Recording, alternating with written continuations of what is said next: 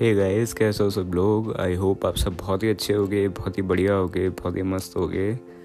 तो आज बात करने वाले हैं एनीमे ओसामा रैंकिंग के बारे में या रैंकिंग ऑफ किंग्स के बारे में। आप बताऊंगा क्या आप इसको क्या आपको इस शो को देखना चाहिए, नहीं देखना चाहिए, और ये रिव्यू स्पॉइलर फ्री होने वाला है तो आप बिना किसी टेंशन के इसे सुन सकते हैं। तो स्टोरी ऐसी है कि हमारे जो मेन कैरेक्टर है उनका नाम है बोजी और वो आ, प्रिंस है।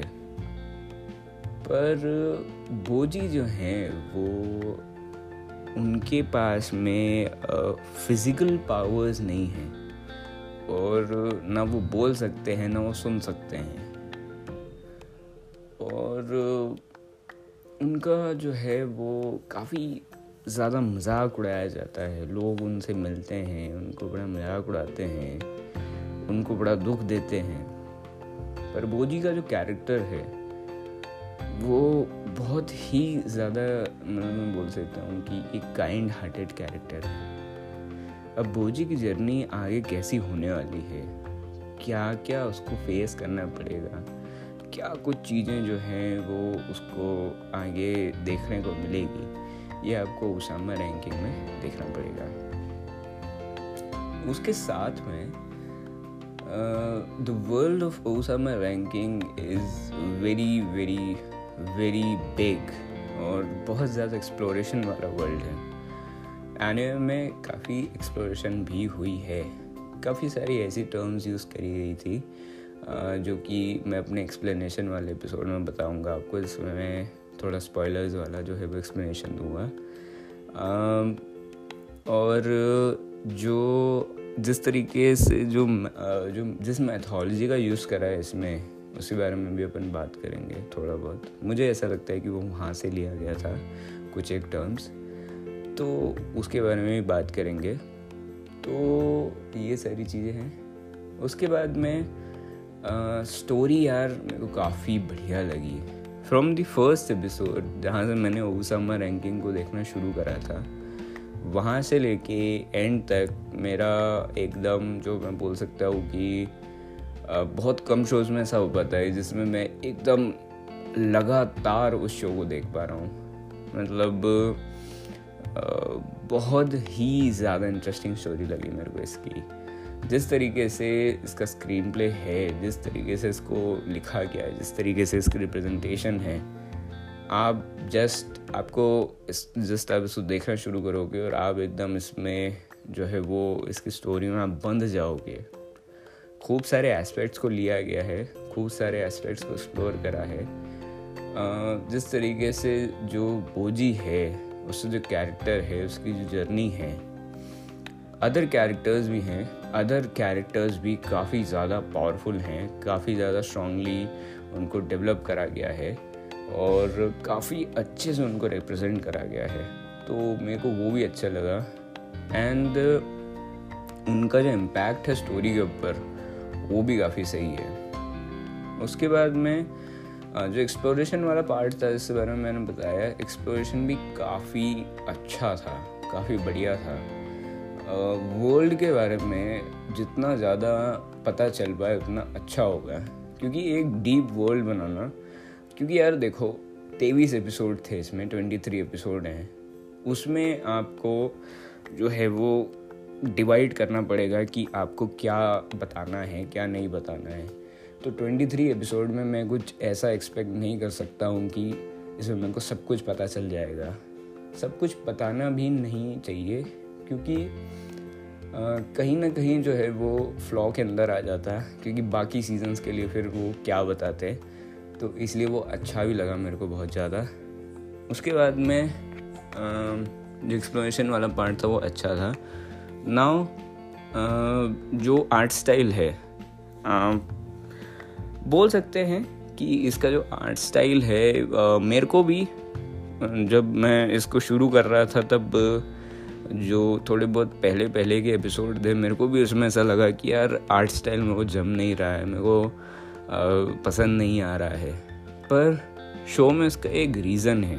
ओसामा रैंकिंग या ranking of the kings of kings ये एक बहुत ही ज़्यादा डार्क स्टोरी लाइन है, मतलब काफ़ी ज़्यादा डार्क स्टोरी लाइन है। आ, ये अच्छा है क्योंकि इसकी स्टोरी लाइन डार्क है।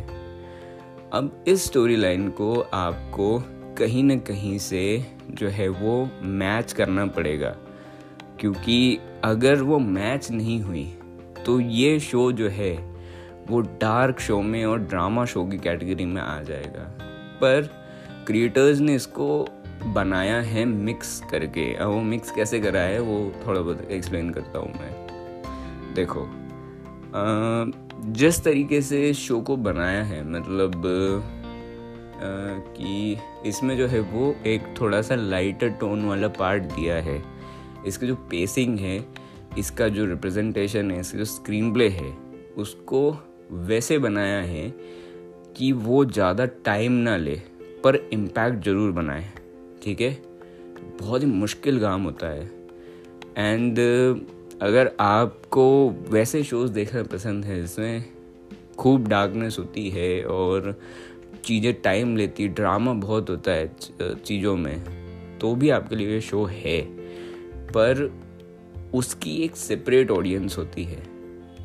अब इसमें जो है ड्रामा मतलब इतना नहीं है, वेट इतना नहीं है, क्योंकि मेरे हिसाब से जो है वो चैप्टर्स जो है मतलब उनको ज़्यादा लिया है। मैंने काफ़ी रिसर्च करने की भी कोशिश करी पर मेरे को एग्जैक्टली पता नहीं चला कि एक एपिसोड में कितने चैप्टर्स लिए गए हैं। तो उसके बारे में अगर आपको पता हो तो आप मेरे को ज़रूर बताइएगा। तो जिस तरीके की जो पेसिंग रखी गई है तो उससे जो है वो मामला बैलेंस होता है। उसके बाद में स्टोरी में जो है वो जहाँ पे ज़रूरी था वहाँ पे ह्यूमर भी है, और ह्यूमर भी जो है वो एक थोड़ा बहुत ऐड अच्छा मैं बोल सकता हूँ कि एक आ, फ्लेवर देता है। उसके बाद में आर्ट स्टाइल वहीं पे काम करती है, आर्ट स्टाइल वहीं पे आती है। आर्ट स्टाइल जो है वो स्टोरी को और ज़्यादा, जिस तरीके की इसकी आर्ट स्टाइल है वो उसको और ज़्यादा जो है वो आ, मैं बोल सकता हूँ कि जो एक डार्क स्टोरी लाइन चल चलती रहती है उसको एक लाइटर टोन और देती है। उसके बाद में एक और रीज़न है कि इनका ये जो आर्ट स्टाइल है वो ऐसा रखा गया है। स्टोरी के हिसाब से भी वो ज़रूरी होगा। अगर आपने जो है Uh, कुछ एक, एक राजा रानी वाली जो कहानियाँ सुनी होगी, और जिस तरीके से उनकी जो बुक्स होती है इंग्लिश में, जो उनकी बुक्स होती है जिसमें से जिसमें मॉन्स्टर्स को बताते हैं, इसमें रानी का एक कैरेक्टर डिज़ाइन करते हैं, राजा का एक कैरेक्टर डिज़ाइन करते हैं, जिस तरीके से उनका आर्ट रहता है वो अगर आपने देखा होगा, अगर आपने मॉन्स्टर देखा होगा तो मॉन्स्टर में एक स्टोरी आती है। ठीक है, वो मंच मंच वाली जो स्टोरी रहती है उसको आप बुक को देखोगे ध्यान से तो उसमें भी जो है वो कैरेक्टर्स ऐसे ही दिखते हैं। आप सर्च करोगे कि जो फोक टेल्स वगैरह आप नेट पे सर्च करोगे या आपने कहीं पढ़ी होगी तो जो मतलब रहती है ऐसी बुक्स, उस पर भी जो कैरेक्टर्स रहते हैं वो ऐसे ही दिखते हैं। तो ऐसा एक मेको केस लगा। ठीक है, उसके बाद में एंड हाँ, वो आप जब फर्दर देखते जाते हैं स्टोरी को, आप एनिमे जब आगे देखते जाते हो तो आप जो है वो आपको वो जमने लग जाती है वो कहानी।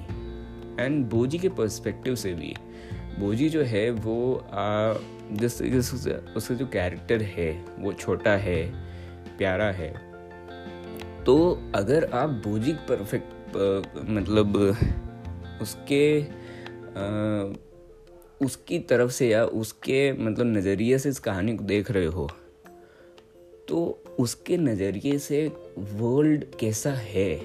ठीक है, अगर बोजी आ, का जो कैरेक्टर है उसका जो एक प्योरिटी है और वैसा एनीमे है तो वो कैसा होगा, इससे भी मेरे को ऐसा थोड़ा सा लगता है कि इसका आर्ट स्टाइल ऐसा होगा।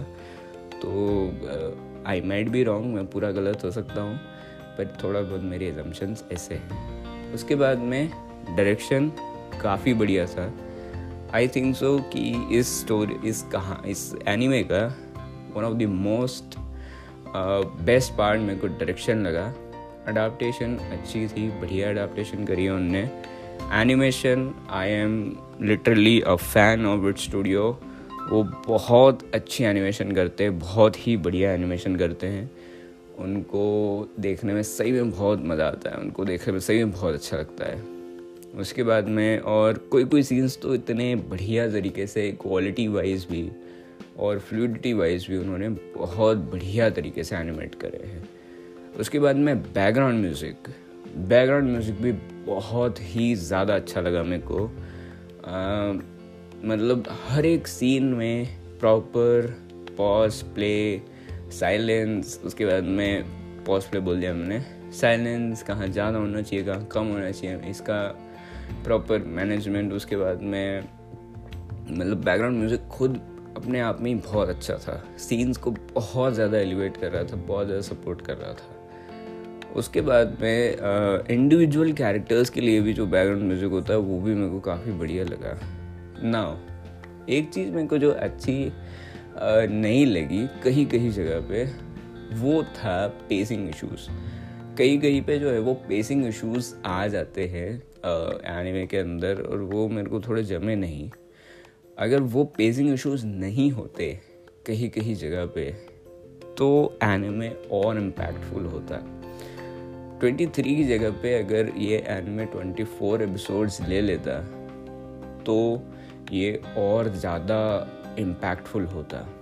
कुछ कुछ कैरेक्टर्स के साथ में मेरे को ऐसा लगा कि एक अलग एंड होना चाहिए था, एंड कुछ कुछ कैरेक्टर्स को जो है वो थोड़ा और डेवलपमेंट मिलना चाहिए था ताकि वो और ज़्यादा इम्पैक्टफुल होते।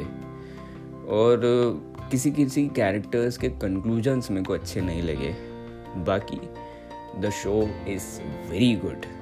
शो को मैं बोल सकता हूँ कि मतलब लिटरली एक जेम है। हाँ, हर शो में जो है वो कुछ ना कुछ कमियाँ रहती है, ऑफकोर्स हर शो में तो नहीं रहती है, पर आ, मतलब ओसमर रैंकिंग या रैंकिंग ऑफ किंग्स में मेरे को बहुत ही कम फ्लॉस लगे। आपको मैं ये एनीमे बहुत बहुत बहुत ज़्यादा रिकमेंड करूँगा। अगर आपको जो है वो डार्क स्टोरीज़ देखना पसंद है, अगर आपको डार्क स्टोरीज़ देखना पसंद नहीं भी है और आपको एक नए कंसेप्ट के साथ में एक अच्छी स्टोरी देखना है, आपको एक नया वर्ल्ड देखना है, अगर आपको एक्सप्लोरिंग एनिमे पसंद है जिसमें एक्सप्लोरेशन काफ़ी है, अच्छे बढ़िया दिमाग वाले फाइट्स हैं, हर एक चीज़ का लॉजिक बढ़िया तरीके से दिया हुआ है, आपको बेसिकली जो है वो एक नए एनिमे वर्ल्ड को एक्सप्लोर करना है, तो आप बिल्कुल बिल्कुल बिल्कुल ओसमर रैंकिंग को देखो, मिस मत करना, बहुत अच्छा है। उसके बाद में आ, और हाँ, कैरेक्टर्स के लिए भी काफ़ी सारे कैरेक्टर्स मेरे को बहुत अच्छे लगे। एक और बात मेरे को जो बोलना था वो है विलन्स। विलन जिस तरीके से डेवलप करे हैं इसमें, विलन्स जो हैं वो कुछ अलग तरीके से मेरे को देखने को मिले। मतलब इनका विलन्स का डेवलप करने का तरीका काफ़ी अलग लगा मेरे को। इम्पैक्टफुल वो थे पर अलग तरीके से इम्पैक्टफुल लगे मेरे को वो।